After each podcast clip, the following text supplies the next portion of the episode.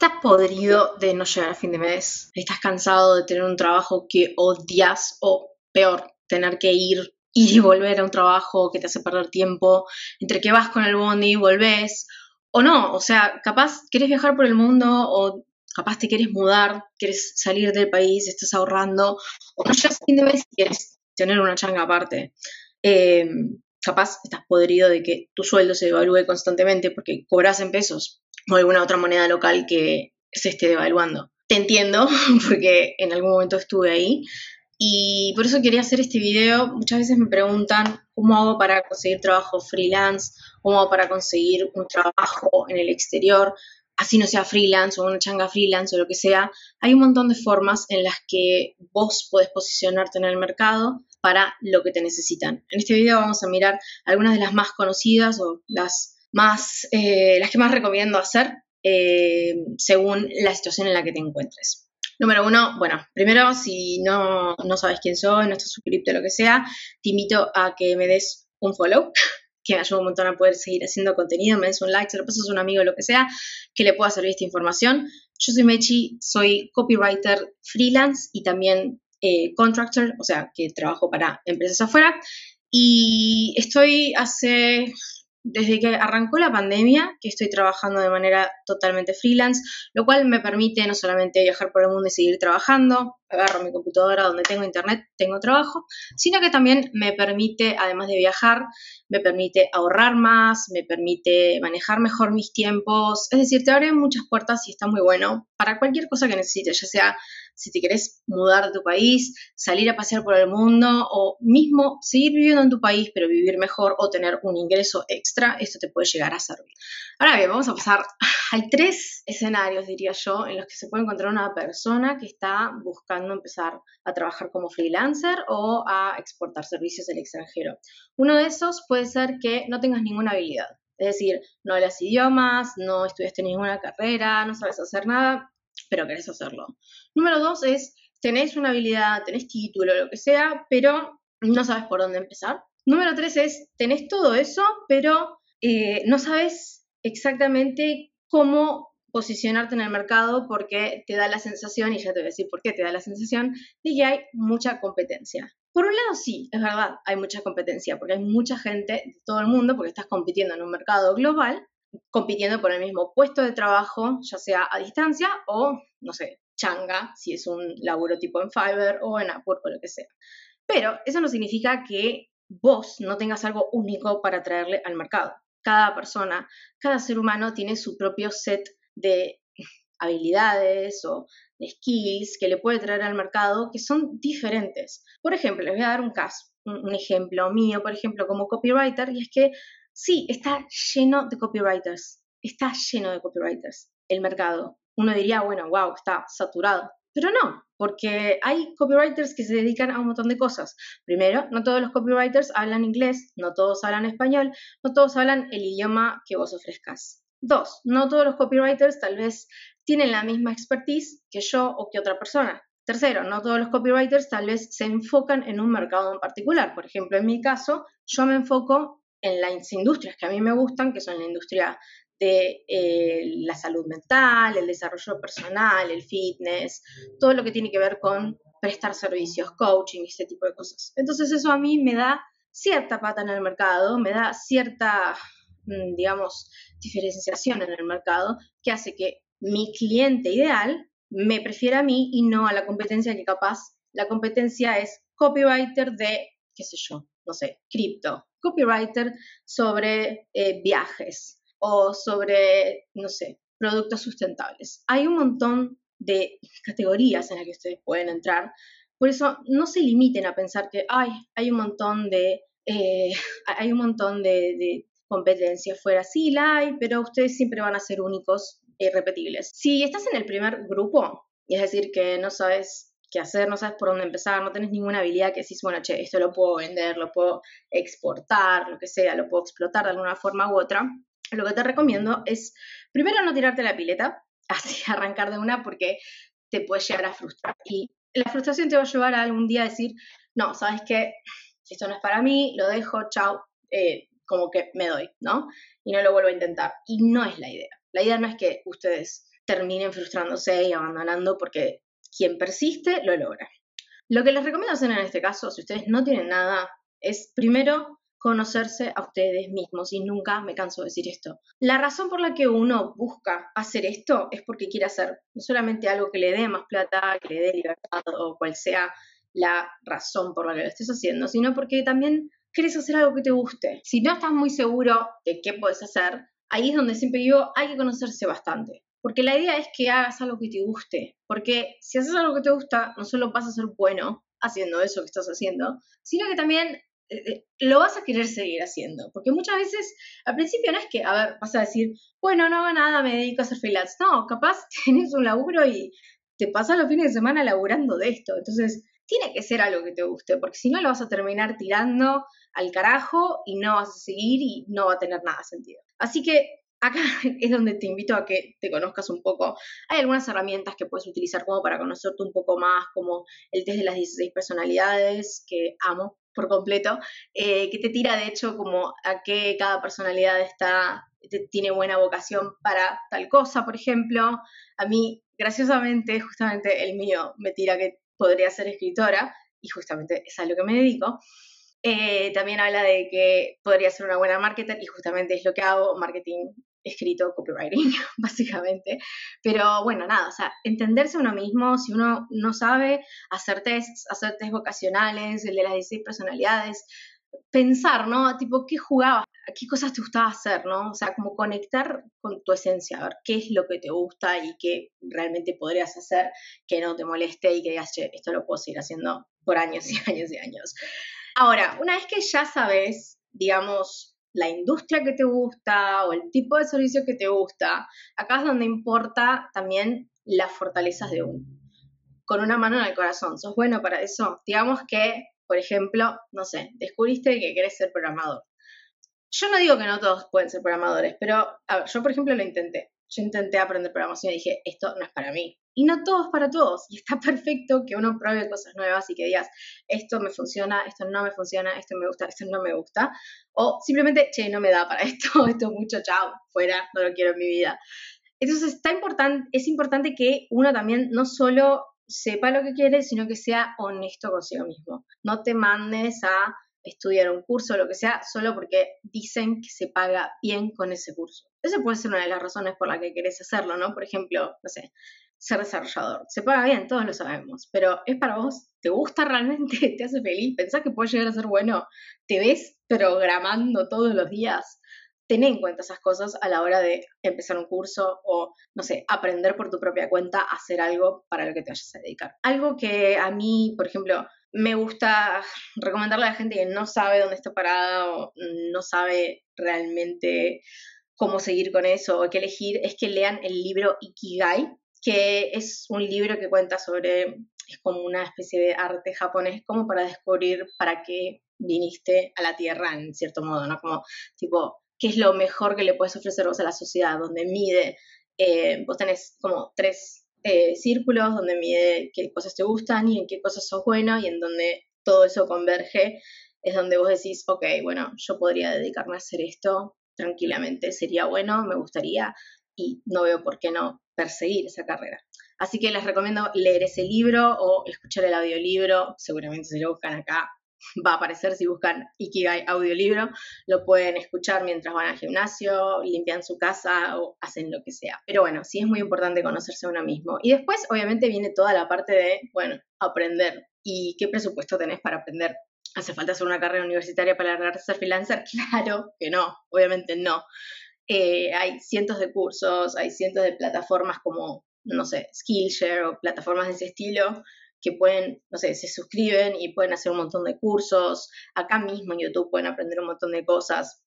Hoy en día con AI pueden preguntarle directamente a ChatGPT dónde pueden aprender de manera gratuita X cosa. O sea que opciones tenemos más que nunca en la vida, así que eso no es excusa para decir, no, no puedo porque no puedo pagar esto, porque no puedo hacer este curso, tal otro. No, opciones siempre hay. Hay que rebuscárselas, hay que ser un poco creativos y salir de la caja y sacrificar un poco las cosas que queremos hacer, porque capaz, por ejemplo, cuando ustedes estén aprendiendo algo o estén trabajando muy duro para hacer crecer, eh, no sé, su negocio online o su presencia online o lo que sea que quieran hacer, van a tener que decirle no a muchas cosas. Salidas con amigos, cosas que quieren hacer, una película que quieren ver, pero no tienen tiempo porque tienen que terminar ese gig o tienen que armar ese perfil o lo que sea, o llamar a ese cliente.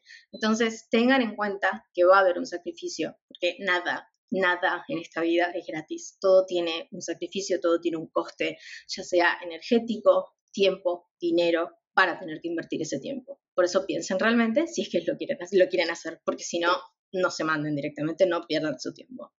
Ahora, en el segundo grupo, ¿no? De las personas que ya más o menos saben a qué se pueden dedicar, tienen su, nivel de skills o lo que sea, pero no saben dónde empezar.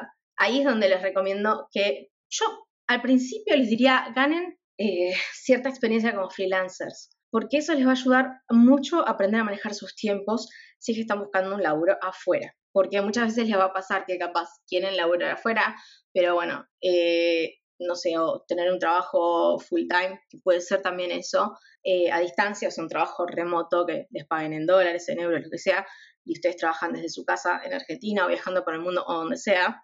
Em, les recomiendo siempre que tengan algo de experiencia como freelancers, porque eso les va a ayudar a...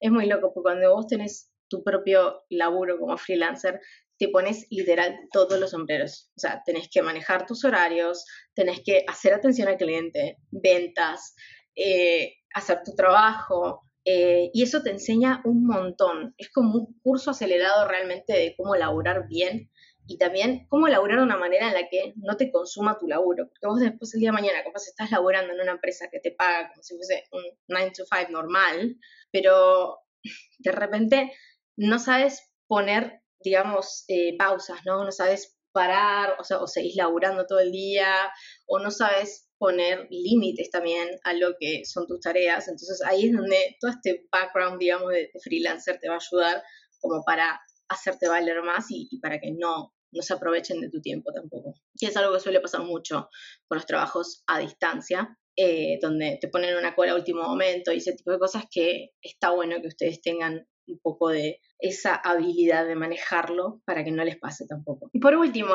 si sos una persona que ya como que más o menos la tiene clara, ya sabe qué va a ofrecer, ya tiene la expertise, pero y sabe más o menos por dónde arrancar, sabe qué sitios puede usar. Eh, yo les voy a dejar eh, un video acá donde les desgloso todos los sitios que tienen para trabajar como freelancers. Eh, y más tarde les voy a hacer un video sobre cómo encontrar trabajo remoto, que es otra cosa diferente a la changa freelance. Pero por ahora les dejo el video acá en la descripción, lo van a ver.